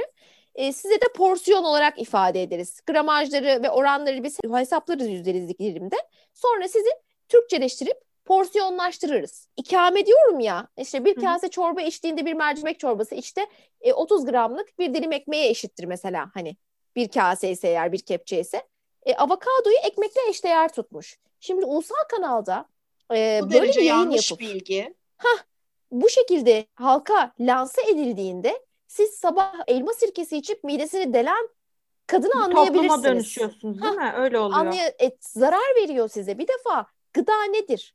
Protein nedir? Ben gelen danışanlarıma onların anlayabileceği şekilde tıbbi literatürü Türkçeleştiriyorum. Çünkü istiyorum ki ben onlarla ömür boyunca beraber olmayacağım. Senin demin dediğin şey yani. Ben bu kiloyu verdikten sonra bir de koruma ve bedenimi tanıma. Aslında sen şu an beden terbiyesi yapıyorsun. Bedeninin senden yıllardır istediği şeylere doğru yanıt vermeyi öğreniyorsun. Bak bir şey söyleyeceğim Eğer... ama kızmayacaksın Işın, söz ver. Cheating mi yaptın? Ne yaptım? Aldattın mı beni yoksa? Işın bana söz ver. Kardeşim kıymalı börek istedi, tamam mı? Bu konuda zaten büyük bir şeyimiz var. Ne derler? Et konusunda çok büyük bir şey yaşıyorum şu anda. Yani zaten mümkün olan en az seviyede tüketiyorum. Tüketirken de bu hayvani duyarlılıkla ilgili ciddi bir şeyim var. Tam mesela onu da sormak istiyorum sana. Vegan olmak sağlıklı bir şey mi? Gerçekten olabilir miyiz? Olmalı mıyız? O cepte dursun. Böyle bir şey yaptık. Bir börek yaptık, tamam mı? Pastanelerdeki gibi. Dayanamadım. Hı hı. Bir iki tane dedim atayım, ne olacak ki? Zaten dedim bir kase çorba içiyorum. Birkaç kaşık yoğurt yiyorum. Onu arada götürürüm. Ya nasıl şişlik hissettim. Vücudum anında şişti. Ee, ya böyle sanki midemde bir şişlik oluştu. Ellerim hemen Niye şişti. Sence? Dedim ki acaba dedim hani psikolojik, psikolojik suçluluktan mı böyle oluyor? Şiştim. Ha, işte, yani düşünsene suçluluktan anında şişen bir insan. Yani yer yemez şişiyoruz. Hani düşündüğü zaman da böyle eğlenceli gibi geliyor ama kendimi o kadar kötü hissettim ki. Yani şöyle düşünüyorum, herhalde E, o beslenme tarzına bir daha asla dönemeyeceğim diye düşünüyorum. Yani bir taraftan çok kızıyorum. Çünkü mesela Grand Mar'dan ekmek aldım, tamam mı? Bir kilo ekmek yirmi beş lira. Ya arkadaş, zaten ekmek dediğimiz şey böyle olmalı. Sen onu ne ara organik ekmek yaptın? Yani bir şeylere ulaşımın yani, bu kadar pahalı hale evet. gelmesi bir anlamda çok canımı sıkıyor. Çünkü benim sürekli o zaman onu kendimin yapması lazım. Bana bu anlamda destek olacak şeyler sürdürülebilir anlamda pahalı. Ama bir taraftan da e, o böreği yediğimde gerçekten şiştim. Şimdi bana kızmadıysan sence neden şiştim? Kaç dilim yedin önünde? Ya şöyle şu kadar. Ne kadar? Bu kadar. Bu kadar. Bir kibrit kutusu bu kadar mı yedin yoksa? Ya bu pastanelerde kesiyorlar ya dilim dilim porsiyon. Ondan böyle şu iki üç tane böreği attım. Kadar mı? Evet evet. Kaç tane? iki üç küçük şöyle küp gibi düşün. iki üç yani tane yani. Yaklaşık üç üç kibrit kutusu kadar hocam. Ben yazıyorum cezanı sana. Hafta iki gün detoks. Ya şöyle bir şey var. Ben seni çok iyi anlıyorum. Şimdi evde tabii ki yapıldığında insansın. Onun kokusuna canın ister. Ama e, sen şu an bir defa sen bu yola baş koydun. Hani ben e, senin üzerinden gelecek olursak e, ben mesela şunu söylüyorum. Diyorum ki danışanlarıma, Elif de bunlardan biri. Bugün diyorum özgür günün. Hani bugün cheat yapabilirsin. İstediğin bir şeyi yiyebilirsin. Yani abartmıyorum. yüzde doksanı bana şu şekilde. on kişiden doksan demeyeyim. on kişiden sekiz kişisi bana şu şekilde dönüyor. Ya ben zaten sağlıklı ve dengeli besleniyorum. E senin yaptığın sağlıklı tariflerini de deniyorum. E araştırıyorum. E onları da yapıyorum. E ben şu an gidip de bir hamburger yemek istemiyorum. Çünkü artık yediğimde mutlu olmuyorum. Bence ben, çok önemli bir şey e, bedenimi, söylüyorsun biliyor musun? O haz işte duygusu kaybolmalı. Hani, evet. Kayboldu. Çünkü bedenini tanıyor. Aslında yediği üç parça, yani büyük ya da küçük hiç ayırt etmiyorum. Peynirli börek ya da ne bileyim kıymalı börek, onu tabii ki on dakika içerisinde balona çevirmeyecek. Ama bedenini tanıyor ki artık vücuduna çöp almak istemiyor. Çünkü evet, senin beslenmeye ve bedenine bakış açın değişti Elif.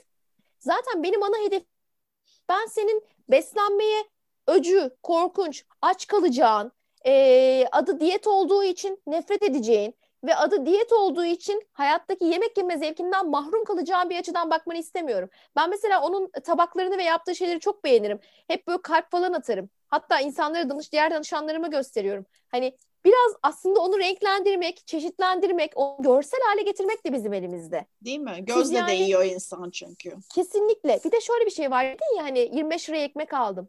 Ben her zaman şunu söylüyorum. Halk ekmeğin, hani reklamsa reklam yapayım başkanım.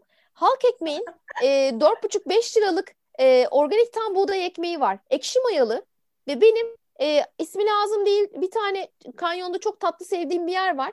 Oradan aldığım kırk liralık ekmekten bence daha doyurucu. Halk ekmekten de bunu alabilirler. Halk ekmeğin organik tam buğday ekmeği var, ekşi mayalı, e, tam buğday var. Ya da bir sürü Doygun diye bir marka var. Biraz önce gördüm mesela, değerlerine baktım. Hiç de kötü değildi. Evde ekmeğim olduğu için almadım. Ama bir dahaki sefere alacağım ve deneyeceğim. Çünkü demin bahsettiğimiz konuya geliyor. Evet, nitelikli gıdaya ulaşmak belirli bir para gerektiriyor. Evet. Ama bunların alternatiflerini oluşturmak, bakmak, işte senin söylediğin şey etiket okumak. Ben bunu danışanlarıma her zaman aşılamak istiyorum. Lütfen ne yediğinizi bilin. Burada ne şey, yediğinizi biliyorsanız. Burada bir şey önerebilir miyim? Ee, bir tane uygulama var, ClickTag diye. Ee, ha evet. Evet, ben mesela onu e, özellikle böyle abur cubur, ben çok abur cubur yiyen bir insan değilim ama bazı şeylere düşkünlüğüm var ne yazık ki. Haribo ve gofret gibi. Onların mesela e, çok canım istediğinde, baştan çıktığımda rafına gidip etiketini okutuyorum ve inanın caydırıcı oluyor. Ve bir arkadaşım, evet, bunu mesela çocuğuyla kullanıyor. Bence çok akıllıca. Yani olmayacak bir şey istediği zaman çocuğu, tamam diyor. Hemen etiketini okuyoruz. Etiketini okuyor. Hmm, kırmızı çıktı, bunu alamayız diyor. Aa, bu bir oyun haline gelmiş. Evet. Çocuk gerçekten bunu oyun oynayarak, disipline olarak öğreniyor. O yüzden ClickTag uygulamasını ben de herkese öneririm. İyi bir şey midir, kötü bir şey midir, yenmeli mi, içinde ne var söylüyor. Şey konusunda tabii uzman değilim. Ona Işın'ın bir bakması lazım. Ne kadar doğru, ne kadar tutarlı. Onu kontrol edecek bilgiye sahip değilim ama beni zararlı raflardan uzak tuttuğu için severek kullanıyorum onu. E, çok güzel bir yöntem bu. Ama mesela şöyle bir şey var. Ben her zaman diyorum ki bazı etiketlerde şey yazmıyor. Şeker oranı yazmıyor. Yağ oranı hmm. yazmıyor. Bu bazen zincir marketlerde de ben çok denk geliyorum. Belki yerel bir üretici üretiyor. Aha. Ya da belirli analizler eksik olabiliyor. Aslında lütfen olmaması ne kadar lazım ama göz yumuluyor. Yasak. Yasak. Aynen. Evet. Kodekse göre, Türk Gıda Kodeksine göre aslında baktığınızda İ S O'ya hepsine göre yasak. O Sağlık Bakanlığı'nın da buna onay vermemesi gerekiyor. Tarım Bakanlığı'ndan da geçiyor zaten ama aslında legal değil. E, lütfen etiket okuyun arkadaşlar. ClickTag olabilir. Ya da internete Google'larsınız. Hani siz ya ne demek bilmiyorsanız, çok basic söylüyorum. Hani Ali Atabak gibi. Girip bakın. Ya da E üç yüz on ikiyi görünce bunun kanserojen bir madde olduğunu girip bakın. Biz, tamam, bir kereden bir şey olmaz. Aslında bizim bütün algılarımızın hatası, hata şuradan başlıyor. Bir kereden bir şey olmaz. O bir kere, iki kere, üç kere ve sonra rutine dönüyor. Tabii işte tabii çok kolay şey oluyor. Şeyden çıkıyor, kontrolden çıkıyor. Şimdi başta söyledi Elif, ben bir süredir glutensiz besleniyorum. Glutensiz beslenmemin sebebinin işte çölyak falan gibi bir şeyle alakası yok. Ama benim için e, çok tehlikeli bir ürün grubunu tamamen kesmeme yol açtığı için, çok makarna seven bir insanım. Makarna, pizza, hamur işi. Onları tabii otomatik olarak öldürdük, gluten yemiyorum kararı. Öyle bir karar verdim. Şimdi arada böyle işte kendi kendime kaçamak yapıp mesela bir tabak makarna yediğimde, Elif'in dediği şey doğru, bende şişkinlik yapıyor. Ve şişkinlik çok rahatsız edici bir şey. O şey duygusu, aşırı doluluk duygusu, hep çok yemişim, duygusu gün, gerçekten günlerce gitmiyor bende. Ve böyle an, böylece anlıyorum ki ben yemedikçe vücudumun toleransı da azalıyor. Bu bir kimyasal madde sonuçta. E, aynı şey e, ben çok eski bir dönemde e, çok sigara içiyordum ama bırakalı yirmi yıldan fazla oldu. Bu çok sigara içtik, içtiğim dönemden sonra bir tabii ki şey zorlandığınız dönem oluyor ama şu anda başlayamam mesela tekrar sigaraya. Bence Elif sen de onun için kendini e, şey yapma. Bir süre sonra canım o kıymalı böreği istemeyecek gerçekten. Yo, zaten, öyle bir noktaya geliniyor. Zaten istemiyor. Algısal olarak mesela hmm. yanında birisi bir şey yiyor. O artık senin dünyana ait gibi gelmiyor sana. Yani farklı dünyalarda oluyorsun. Hı hı. Yani gerçekten e, ben eskiden de böyle düşünürdüm. Şimdi soru cevap bölümü yapalım diyorum. Orada da soracağım ama ben yemek yemeyi seven bir insanım. Mesela portakal yiyorum. Onun o kokusu beni baştan çıkarıyor. İşte bir limon kesiyorum. İnanılmaz diyorum ki ay kabuklarıyla reçel yapayım ne kadar harika kokuyor. Yani ben yemeği de yapmayı da seven bir insanım ve gerçekten hayranım da aslında gerçek sebze ve meyvelere. İnanamıyorum bazı şeylerin tadı beni çok şaşırtıyor. Diyorum ki hani bu aroma nasıl olabilir bunun içerisinde? Bu koku bundan nasıl çıkabilir? Biliyorsun bütün parfüm endüstrisi aslında hani bu şeylerin, çiçeklerin ve meyvelerin altyapı olarak aromalarından. Bunları, hmm. Tabii bunları kullanıyorlar. Gerçek sebze dediğin şey, meyve dediğin şey aslında eğlenceli de şeyler. Yani mesela kırmızı biber. Hiç bu kadar bilmezdim. Gıdaları şimdi daha yakından tanıyorum. Mesela ben de kendimi e, bu noktada eğitmeye çalışıyorum. İşte çinko nedir, magnezyum nedir, bunları neden almalıyım? Bir de bunu neden araştırıyorum? Çok böyle supplement dünyası olduk ya, her şey için bir hap içiliyorlar. İşte şunun için bunu iç, bunun için bunu iç. Ya niye ben her şey için bir hap içiyorum ki? Bir avuç dolusu hap oldu. Yani anlatabildim mi? Çünkü ıspanağın kendisinden aslında artık o vitamini alamıyorum. Çünkü pestit. En çok mesela ıspanakta kullanıyormuş. E şimdi ben şey mecbur muyum e, her cumartesi organik pazara Şişli'ye gitmeye bir karnabahara seksen lira vermeye mesela. Beni buna mecbur e, bırakıyor. Hani onu şey anlamda sebze tüketmek istediğim zaman artık gerçeğini de yiyemiyorum. Şimdi böyle bir kısa bir soru cevap bölümü yapalım mı? Ne dersiniz? Evet ama olur. O soru cevap bölümüne sen veganlıkla ilgili bir soru sormuştun. Merak ediyorum onun cevabını. Onunla başlayalım hadi. Ha, vegan olmak sağlıklı vegan, mı diye vegan değil mi? Beslenme ile ilgili ne düşünüyorsun? Ha, hiç et olarak? Tüketmemek. Hani bu sadece et de değil. Evet yani et sıfır hayvansal et, gıda. Hayvansal gıda.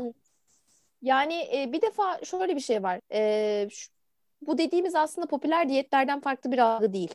Vegan olmak son üç dört yıl içerisinde çok popüler olduğu için herkes vegan olmak istedi bir, bir süre, bir dönem.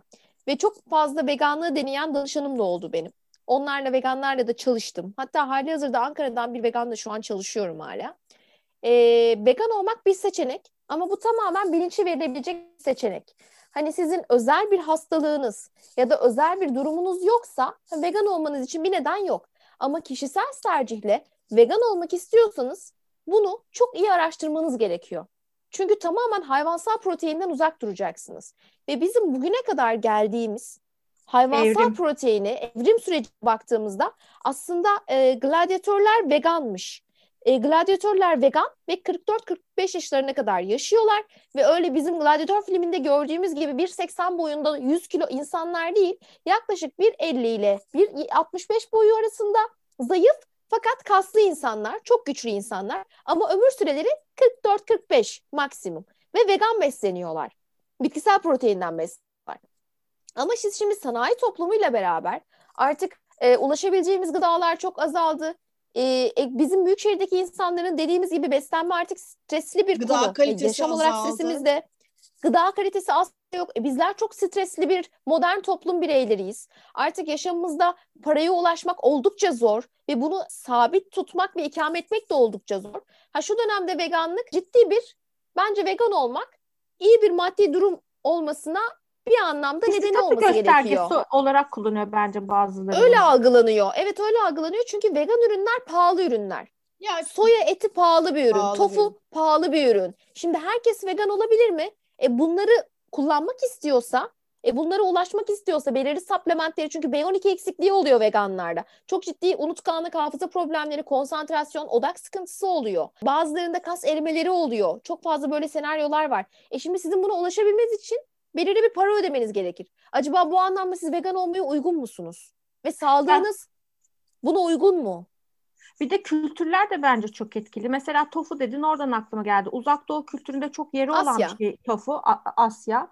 A- ama onların evet. hani hayatında bu kadar bir hani ulaşılmaz bir şey değil. Zaten onlar bunu böyle yiyorlar, böyle yapıyorlar. Daha çok sebze ağırlıklı besleniyorlar, daha çok balık yiyorlar falan gibi şeylerine, yemeklerine, mutfaklarına baktığım zaman bolca acı yiyorlar. Mesela o kadar acıyı kaldır, yani buradaki belki bizim her bölge değil tabii yani e, acı acı yiyen çok da değişiyor tabii ki. Hı-hı. Ama hani bizim bölgemizde de Doğu mesela çok fazla acı e, yenir. Hı-hı. Antep bölgesine falan. Hani biz standartta bunu asla yiyemeyiz. Onlar kahvaltı bile bunu yiyorlar. Sonuçta bir şeyi, vücuduna giren bir şeyi sindirebilmek ve gerçekten onun senin kültüründe ve sisteminde bir yeri olması bence çok önemli kriterler. Yani hani senin demin dedin olan... ya çok özür dilerim, demin sen dedin ya hani bizim bunları mı yememiz gerekiyor? Biz Anadolu'da, yani toplum olarak baktığında biz Anadolu'luyuz değil mi? Anadolu'da evet. ne var? Buğday var. Anadolu'da baklagil var. Fasulye var. Nohut var. Bulgur var. Frik var. E, Siyez bulguru var. Evet. E, mısır var. Yani şimdi senin e, gidip illa kinoa yemen gerekmiyor zayıflamak için. Ya da marş fasulyesi. Amarant, hah, amarant yemen gerekmiyor. Sen e, bulgurla, düşük glisemik indeksle, bol lifli bir şekilde bulgur yiyebilirsin. Siyez bulguru yiyebilirsin.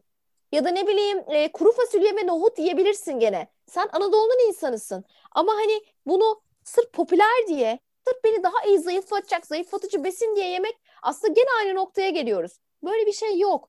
Sen kendi toplumunun ürünüsün çünkü. Çok doğru bir noktaya parmak bastın burada. Şimdi mesela o zaman hemen şu soruya geçeyim. Superfoods diye bir şey var yani, süper gıdalar. İşte avokado yemelisin, aha, ceviz yemelisin, blueberry yemelisin. Ya bir kutu blueberry kaç para biliyor musun? Hani aa, biliyorum. otuz dokuz lira şu an. Ben de hep fiyattan bahsediyorum ama gerçekten bunları alabilecek gücüm ya, var. Çalıda, ama bir dakika, almak bir dakika, zorunda bir dakika, kalmak bir dakika. Sinirimi bozuyor. Çalıda yetişen bir meyve nasıl otuz dokuz lira olabilir arkadaş ya? Çalıda büyüyor bu. Orman İthal. İthal. Çünkü ithal. Türkiye'de yetişmiyor ki. E, ithal olduğu için bunun e, içerisine nakliyesi, lojistiği, ithal vergileri girince ya e, dolayısıyla bir yerlerde illa. Bak ben şimdi size bir şey söyleyeyim. Bursa'ya tamam. gittik. Tamam mı evet. yazın? Ee, yazın Bursa'ya gittik ve Uludağ'a çıktık. Yani herkes kışın kar varken gider. Biz yazın gittik. Yani buradan anlayın hayata bakış açımızı. Ondan sonra işte aşağıya yuk, yukarı çıktık, çok güzel aşağıya doğru iniyoruz. Yol kenarında biliyorsun hani bizim ülkemizde vardır böyle, Ege'de de görürsün. Yol kenarında bir amca. Ya ahududular, böğürtlenler ne kadar dedim, paketi beş lira dedi. Gözüm nasıl açıldı biliyor musun? Yemin ederim dedim ki hepsini almalıyım. Çünkü İstanbul'da onun bir paketini kırk liraya satıyorlar. Ya adama dedim ki emin misiniz beş lira olduğuna? Evet dedi. Ve ben gerçekten beş altı kutu aldım ve işte biraz çilek aldım. Çilek nasıl kokuyorsa anlatamam. Gerçek dağ çileği. Şimdi burada mesela pazara gidiyorum. Diyorum ki çilek nereden geliyor? Bende bir de bir huy vardır. Sorarım. Bu nereden geliyor? Ki şeyden geliyor. Bursa'dan geliyor. Hepsi e Bursa'dan Bursa'da geliyor maşallah. Ben Bursa'da çilek yedim. Böyle değil. Hani anlatabildim mi? Ya çok gezen mi bilir, çok e, yiyen mi bilir diye ben değiştirmek istiyorum o lafı. Çok okuyan mı, çok yiyen mi bilir diye. Çok doğru bir şey söylüyorsun. Hani dediğin gibi bu süper hani, gıdalara inanalım mı yani? Evet, süper gıdalar var. Şu an çok popüler. İşte açay üzümü, frenk üzümü, avokado, ananas, kinoa, amarant, e, ceviz, badem. Bunların hepsi superfood diye geçiyor dünyada. E, bunlar süper ürünler, süper zayıflatır. Bunu yiyince incecik olacaksın diye bir şey yok. E, bu gıdaları belirli oranlarda, belirli şekillerde yemek faydalı mı? Evet, metabolizmamız için, sindirim sistemimiz için oldukça faydalı. Yoğurt da bir süper gıda bu arada. Süt de süper gıda. Tam tahıllı ürün bulgur da bir süper gıda. Şimdi siz orada biraz etiketine baktığınızda sadece kinoa ve frenk üzümü ve açaydan giderseniz ya da blueberry'den giderseniz evet bunlara ulaşmak bir anlamda zor. Ama bulguru, sütü, yoğurdu da ya da bir muz da bir süper gıda. Bunlarla da ulaşabilirsiniz siz süper gıdalara. Peki mesela diyelim ki e, bir elli çeşit süt çıktı, tamam mı? Yarım yağlı süt, bilmem yağsız süt, laktozsuz süt, işte soya sütü, badem sütü. Ya karar vermemiz de artık çok zorlaşıyor. Diyelim ki normal bir inek sütüyle badem sütü ya da bitkisel diyelim genel olarak aynı şey insan vücudu için. Ya be, insan bedeni için aynı şey değil. Bir defa laktozsuz sütte e, laktoz yok. Yani bir süt şekeri yok. E, normal bir sütte e, normal yüzde üç oranında yağ var. Yarım yağlı sütlerde bu yağ oranı e, bir buçuk. E, light sütlerde yağ oranı sıfır virgül bir. Soya sütlerinde soya östrojenik etkisi çok yüksek. Badem sütü hayvansal bir süt değil. Bademin aslında suyla karıştırıldığında elde edilen bir sıvı. Rengi beyaza döndüğü için demin Elif'in söylediği gibi adına süt deniyor. E şimdi eğer sen östrojenik sıkıntıların varsa, polikistik overin varsa çok fazla östrojenik etkisi olan soyalı ürünleri tercih ettirmiyor. Nar ekşisi, soya sütü gibi şeyleri ya da erkeklerde çok fazla östrojeni arttırdığı için doktorlar önermiyor. Ya da bunun dışında laktoz toleransı, intoleransı olmadığı halde sadece ben laktozsuz süt içiyorum deyip e, toleranslarınızı da bozabiliyorsunuz. Ha, bozulabilir mi? Bozulmayabilir. Ama eğer altında yatan bir neden varsa o yönde beslenebilirsiniz. Ama bunun dışında hani normal bir süt de içebilirsiniz. Ha, yarım yağlı içebilirsiniz. Sütün yağından çok faydalanmak istemiyorum diyebilirsiniz. Bu bir tercihtir. Ama içtiğiniz badem sütü, yulaf sütü, soya sütü sizi çok inanılmaz sağlıklı yapar, inanılmaz zayıflatır gibi bir şey yok. Ha, sağlıklı mı? Tabii ki sağlıklı ve bedenimize faydalı. Ama lütfen altında yatan bireysel parametreleri belirleyelim. Bir hastalığa sahip miyiz? Aslında bu bizim bedenimiz için uygun. Aslında söylediklerinin altından hep aynı şey çıkıyor. Herkesi evet. aynı kalıba sokmaya çalışmak hata. Yani insanın evet. kendi bedenini neyi talep ettiğini ve neyi istemediğini tanıması ve bu yüzden kilo sorunun yoksa bile, işte herhangi bir hormonal sıkıntı yaşamıyorsan bile ya da herhangi bir belki sistemik hastalık yaşamıyorsan bile hayatının bir noktasında bir diyetisyene benim vücudum bunun kimyasal dengesi ne, ne istiyor, ne istemiyor diye sormak çok mantıklı bir şeymiş, bilinçli bir şeymiş gibi geliyor seni dinlediğim zaman. Zaten ben hani yurt dışı örneğini vereceğim. Yurt dışında beslenme ve diyet hani o kadar olası ve olması gereken bir süreç ki insanlar kilo problemi yokken diyetisyene gidiyor. Çünkü evet. beden terbiyesini, beden kontrolünü ve beslenmeyi öğrenmek istiyor. Beslenme nedir bilmiyoruz biz. Porsiyon kontrolü nedir? Özellikle Türkiye'de ay tabağında kalmasın. Sen iki canlısın lütfen çok ye. Sen büyüme dönemindesin. Bak kan kaybediyorsun şu an menstrüel dönemindesin lütfen bir şeyler ye. Aslına baktığınızda toplumun psikolojik algılarını biz göz ardı ettiğimizde bence beslenmede farklı bir noktaya gelebileceğiz ancak. Doğru. İşte o da uzman bir diyetisyenden destek almak ve bilinçli araştırmak. Etiket okumak. Peki bir diğer soruya geliyorum. Yağ yakan besin diye bir şey var mı? Bunu yersen yağ yakarsın. Bunu içersen evet. yağ yakarsın. İnanılmaz başarılı yağ yakan besin var. Ben garanti ediyorum. Diyetisyen Işın Yalçın haftada beş kilo. Yağ yakan besinler. Bütün herkes bana gelsin. Sabah programlarına çıkacağım. Ya, tabii ki yok. Yağ yakan besin diye bir şey yok. Yani Yağı ee... sen yakıyorsun değil mi yani? Ama ben de yakamam. Hayır, ben hayır, bile değil. Yağlarınızı yakamam. Hayır. Düşünsene Işın'ın özel bir makinesi varmış böyle hayal ediyordu. Vardı ya böyle uzatıyor. Işın'a gidiyorsun onu yakıyor ve sen oradan zayıflamış çıkıyorsun. Liposakşın gibi. Ay şaka bir yana böyle çünkü pazarlar böyle yaratılıyor ya hani şunu iç yağ yaksın bunu ye yağ yaksın. Tamam hızlı soru cevap yapıyoruz. Böyle bir şey yok.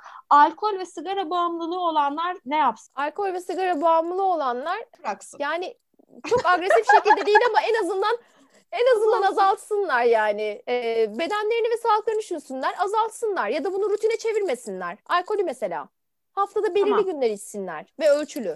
Sigarayı mesela, da azaltsınlar. Kalorisi daha az e, olan şeylere yöneliyorlar bazıları. İşte ben de çok alkol uzmanı için şimdi kalorisi düşük onu bilemedim. Ama bazı içkilerin kalorisi çok düşük. Gin toniğin mi düşük?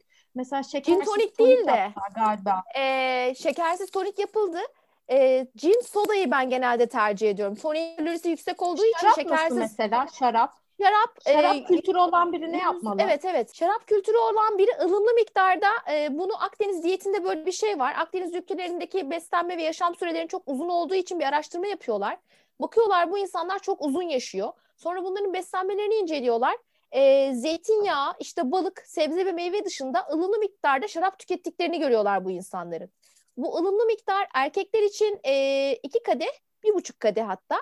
Kadınlar için de bir içki olarak söyleniyor günde. Bir tane olarak söyleniyor. Biz tabii ki alkol tüketin demiyoruz. Neticesinde alkol bedene sağlıklı bir yapı değil, bir kimyasal.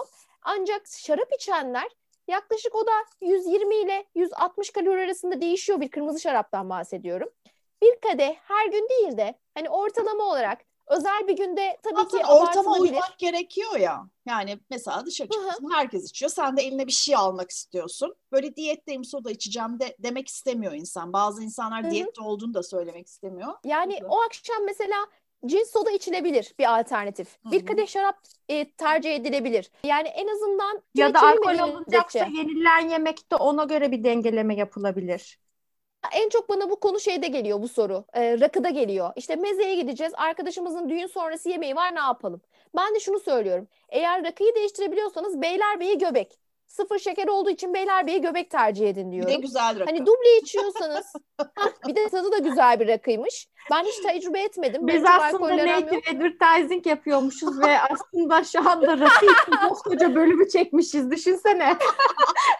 Olay buymuş aslında. Tabii tabii.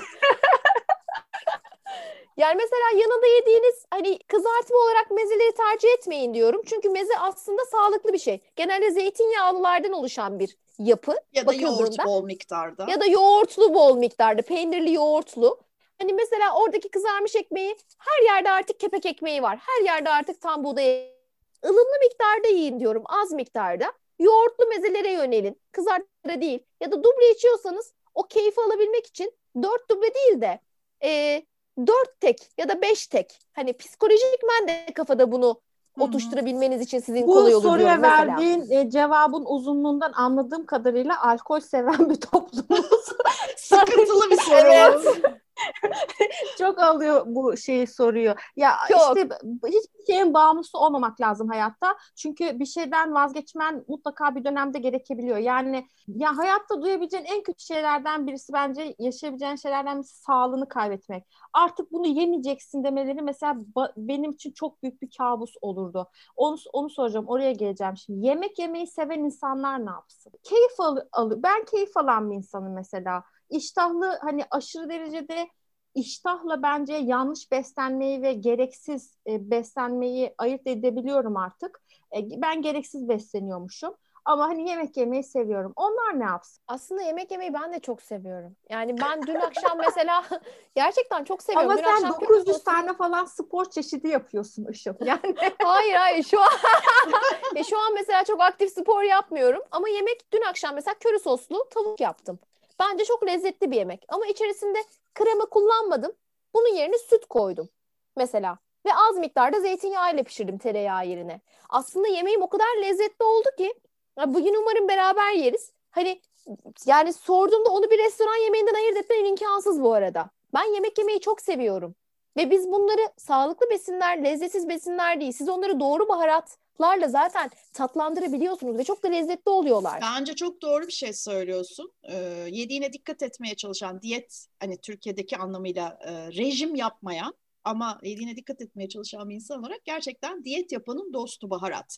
Yağın az olması, işte bir takım her zaman koyduğun şeylerin katkı maddelerinin olmaması gibi şeyleri gölgeliyor baharat. İşte köri kullanabilirsin, yiyebiliyorsan acı kullanabilirsin. Bu otomatik olarak lezzeti, senin lezzet algını arttırdığı için ya da işte umami dengesini oluşturduğu için yediğin şey daha lezzetli geliyor sana. Zararlı bir takım eklemeler yapmadan, işte bol tereyağı gibi, krema gibi, bol soya sosu falan gibi. Ay, bu mantıklı Fransız mutfağının batması lazım ya. Tereyağı ve undan geçilmiyor. Orada ama tabii işte, ya işte yaşam biçimiyle mesela diyetin uyumu çok önemli ha. bir şey. Yani mutlaka evet. hepimiz bir yerlerde bir makale okumuşuzdur. Fransız kadınları nasıl zayıf kalıyor diye. E nasıl zayıf kalıyor? İşte mesela hayat biçimine ona Paris'te göre. Paris'te bulundunuz mu? Hı-hı. Mesela Paris'te bulundunuz mu? Ben evet. şunu hep, bana yıllardır bu soru sorulur ya. Fransızlar daha çok ekmek tüketiyorlar.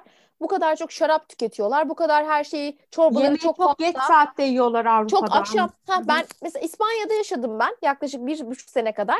Akşam Melianda. Son akşam yemeği saat on ile on bir arasında. Evet doğru. Yani ben mesela çok zor alıştım bu yönteme. Doğru. Ya günde beş altı acıkıyor insan. beş altı öğün yiyorlar günde zaten. Hani ve mesela gece hayatı, saat gece bir buçuktan sonra dışarı çıkıyorlar. E, sabah yediye kadar eğleniyorlar. Hani öğlen de uyuyorlar, siesta yapıyorlar. Demek ki ha, yaşamları ona ha, göre. Yani. Aslında sadece on beş dakika siesta yapıyorlar. Sonraki süreçte beden artık zihin dinlendiği için kalkıyorlar ve dinleniyorlar. Beden dinlenmesi yapıyorlar aslında. Ha, şunu söyleyeceğim size. Ne yapıyorlar biliyor musunuz? Fransızlar çok fazla fiziksel aktifler. Yürüyorlar. İşe bisikletle gidiyorlar. Yürüyorlar. Metro kullanıyorlar. Bizim arabamıza atlayıp gitmemiz, trafikte üç saat geçirmemizi onlar metroların arası, Fransız metrosu bir yerden bir yere yürümek o kadar uzak ki. Evet. Yani o kadar aktifler ki günün sonunda eve döndüklerinde muhtemelen e, bir Fransız ortalama on beş yirmi bin adım atıyordur diye düşünüyorum. Eğer eviyle işi yan yana değilse. En o zaman şöyle Parisyen. Bir Şöyle bir denklem çıkıyor mu? Bu arada da bayıldığım bir kültürdür yani Parisyen kültür. Ee, sen aslında sağlıklı olduğu sürece, gerçek gıda olduğu sürece, temiz gıda diye de bir şey var. Mesela clean e, şey e, food. Türkiye'de mesela temizin karşılığı çok tüketici de oturmadığı için bunu çok kullanmadılar. Ama hani sen de demiştin ya temiz besleniyorsun diye. Hani ne demek bu? Diğerleri kirli mi besleniyor? Hani mantıken baktığımızda öyle. Aslında sen istediğin şeyi yiyebilirsin. Ama muhasebesini yaparak yani girdi çıktı dengesini oluşturacak değil mi? Yani, yani rutine mesela... çevirmeyeceksin. Hı-hı. Rutine çevirmeyeceksin. Hani mesela benim hayatımda e, tiramisu, cheesecake ve profiterol rutin değil. Haftanın dört günü boyunca bir porsiyon yemiyorum. Hani bir porsiyon yemiyorum. E, dolayısıyla rutine binmediği için benim kilomda çok ciddi majör değişiklikler yapmıyor. Ama ben mesela şunu demek istiyorum. Yulaf ezmesi yiyorsun sabah, tamam mı? Sen mesela yulaf ezmesini nasıl veriyorsun? Elma püresiyle, o da kendi şekeriyle. Yani için ekstra bir şey yok. Tarçın mesela çok güzel, iştah kapatıcı bir şey, bir bilgi olsun. Mesela onu ne yapıyor? İşte içine muz, muz koyuyor, fıstık ezmesi koyuyor, onun üstüne ceviz koyuyor, bilmem ne atıyor falan. O zaten başlı başına ol sana cevizli oluyor, baklava. Tamam o, ha, aynen. Öğlen geliyor, o, işte makarna yedim, şunu yedim, bunu yedim. Sonra da diyor ki ben diyor spor yapıyorum diyor, bu kaloriyle bunu atıyorum diyor. Sence bu sağlıklı bir denge mi? Yani e, işte bu gene kişiden kişiye değişiyor. Mesela çok ağır e, spor yapan, crossfit yapan bir danışanım var mesela. Onun listesine baktığımızda yaklaşık üç bin beş yüz dört bin kalorilik bir listesi var. Ne? Düşünebiliyor musun? üç bin beş yüz dört bin kalorilik ama bir listesi yakıyor. Var. Fıstık yakıyor. Ezmeleri. Günde üç antrenman yapıyor. üç hmm. antrenman yapıyor ve her bir antrenmanı yaklaşık bir saat on beş dakika. Ve koşmalarını antrenmandan saymıyor. Ben onu da bugün öğrendim. İşte mesaj atmadı bana. Mesaj attım ben. Ne oldu dedim, gelmedi. Ha beş K koştum dedi. Nasıl yani dedim, dördüncü antrenman mı? Ya yok ya, antrenman değil, canım sıkıldı öyle. Haftanın dört beş günü beş K koşuyorum dedi. Hani İnanılmaz. Şimdi bu insandan bahsediyorsanız eğer, bu yedikleri evet yakıyor. Çünkü o gücü ve o kondisyonu sağlayabilmesi için bunları yemesi gerekiyor. Ama orada da fonksiyonel besine gidiyor, örnek besine gidiyor. Fıstık ezmesi yediği şeker ilavesiz doğal. Yediği yumurta örnek protein. Yediği yoğurt, probiyotik ve kalsiyum. Yediği yulaf, sindirim sistemini kolaylaştırıyor ve glutensiz yiyor. Onun gluten hassasiyeti de var. Yani yediği ekmek glutensiz ekmek. Hani içtiği kefir mesela probiyotik, bağırsak aktivitesini hızlandırıyor ve tuvalete çıkmasında problem olmuyor. Sadece zeytinyağı kullanıyor mesela. Hani baktığınızda bu insan zaten harcıyor. İşte enerji açığı ortaya çıkardığı için kilo da almıyor, kaslanıyor aksine, kuvvetleniyor yani. Peki benim mesela bir sonraki sorum oydu. Şimdi çok moda ya probiyotikler, kefirler, ondan sonra matcha tozları. Bunları az önce söyledin. Aslında anlamlı kullanıldığında önemli işlevleri var bu ürünlerin, değil mi? Ya bir defa probiyotik nedir dersek insanlara önce bunu açıklayalım. Probiyotik belirli organlarımızın e, mikrobiyataları demek aslında. Yani bizim organlarımızın oluşturan mikrobiyatalara biz probiyotik diyoruz. Bunlar e, insan vücudunda savunma mekanizmasını aşıp bağırsağa gitmeliler.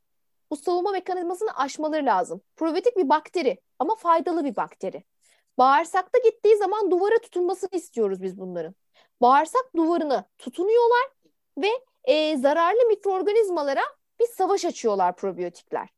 Yani aslında e, onlar bizim iyi polislerimiz. Oradaki kötü polisleri E, yakalıyorlar ve etkisiz hale getiriyorlar. Aslında bizim probiyotiklere ihtiyacımız var. Hani ne diyorlar? Bağırsak ikinci beyin.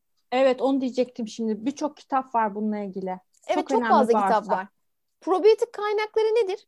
Mesela kefir. Çok iyi bir probiyotik kaynağı. Yoğurt. Çok iyi bir probiyotik kaynağı. Fermente turşu, olduğu için. Turşu da çok yiyor insanlar son turşu, zamanlarda. Turşu. Çok iyi bir probiyotik kaynağı. Ha, kişinin eğer hipertansiyonu varsa, biliyorsun tuz oranı çok yüksek olduğu için evet. hipertansiyon hastası çok fazla tüketemez.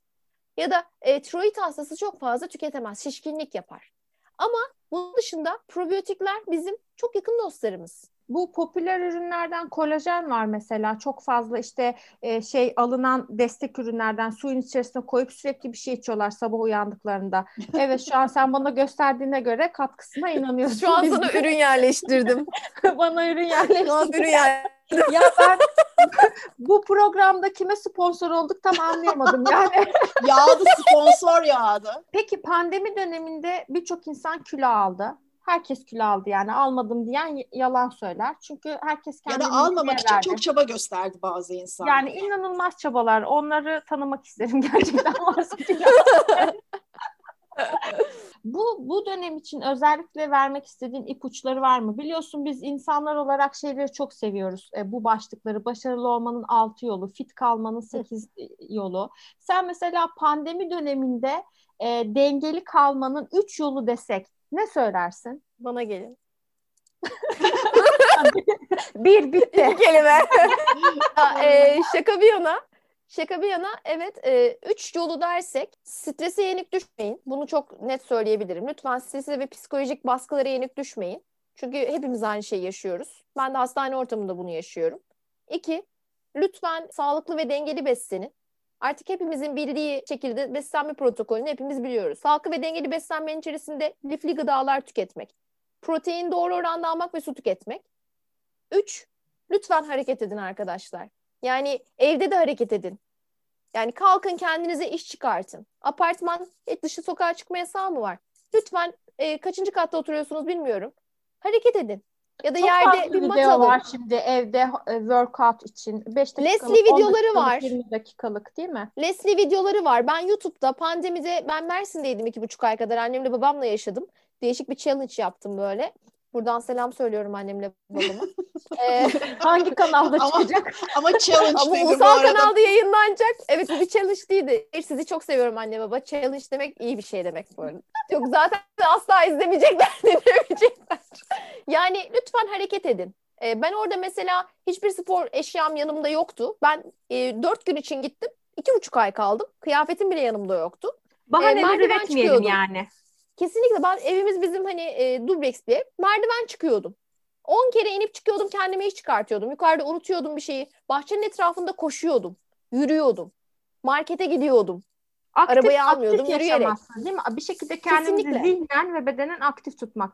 Peki benim son sorum, beslenmenin geleceğini nasıl görüyorsun? Biz bazı şeylerin geleceğini tartışıyoruz çünkü bu şeyde, yayınlarda bölüm başlıkları olarak. Belki bu ayrı başlı başına bir bölüm konusu ama ben böyle çok kısa merak ediyorum. Yani bu düzende ve bu sistemde gittiğimizde ve insanların bu profillerini düşündüğümüzde sence beslenmenin geleceği ne olacak? Ya mesela ben, ben e, uzak doğuda böcek yemiştim, anladın mı? Hani bir dönem gerçekten protein almak için hepimiz böcek yemek zorunda kalacağız. Küçük mü yiyeceğiz? e, ben beslenmeyi aslında geçmişe bakıldığında insanların daha bilinçli ve kendilerini daha tanıma yolunda olduklarını görüyorum. Bu beni mutlu ediyor. Çok fazla gelen insanda hani artık her profilin diyetisyene gitmek artık sadece belirli orta seviye ya da üst seviyedeki insanların değil. Artık her tabakadan insana diyetisyene gitmenin e, öneminin anladığını yavaş yavaş görüyorum. Yani benim bana gelen ev hanımının sorduğu sorular bana çok mantıklı geliyor. Ben çok mutlu oluyorum çoğu zaman. E, herkesi bu anlamda bilinci gelişmesini çok istiyorum. Daha da ilerlemesi gerekiyor. Ama bence Türkiye açısından baktığımda evet e, diyet nedir, diyetisyen nedir algısının oluştuğunu ve insanların gerçekten kendi bedenleri için ve beslenmeleri için adım attığını görmek beni mutlu ediyor. Tabii ki çok iyiliğimiz var. Ama umarım daha iyiye gelecek diye düşünüyorum. Peki, son soru da benden. Ee, bu aralar etrafımızda çok var. Eminim sana da öncesinde sonrasında gelen danışanların olmuştur. Şu mide küçültme ameliyatları ile ilgili ne demek istersin?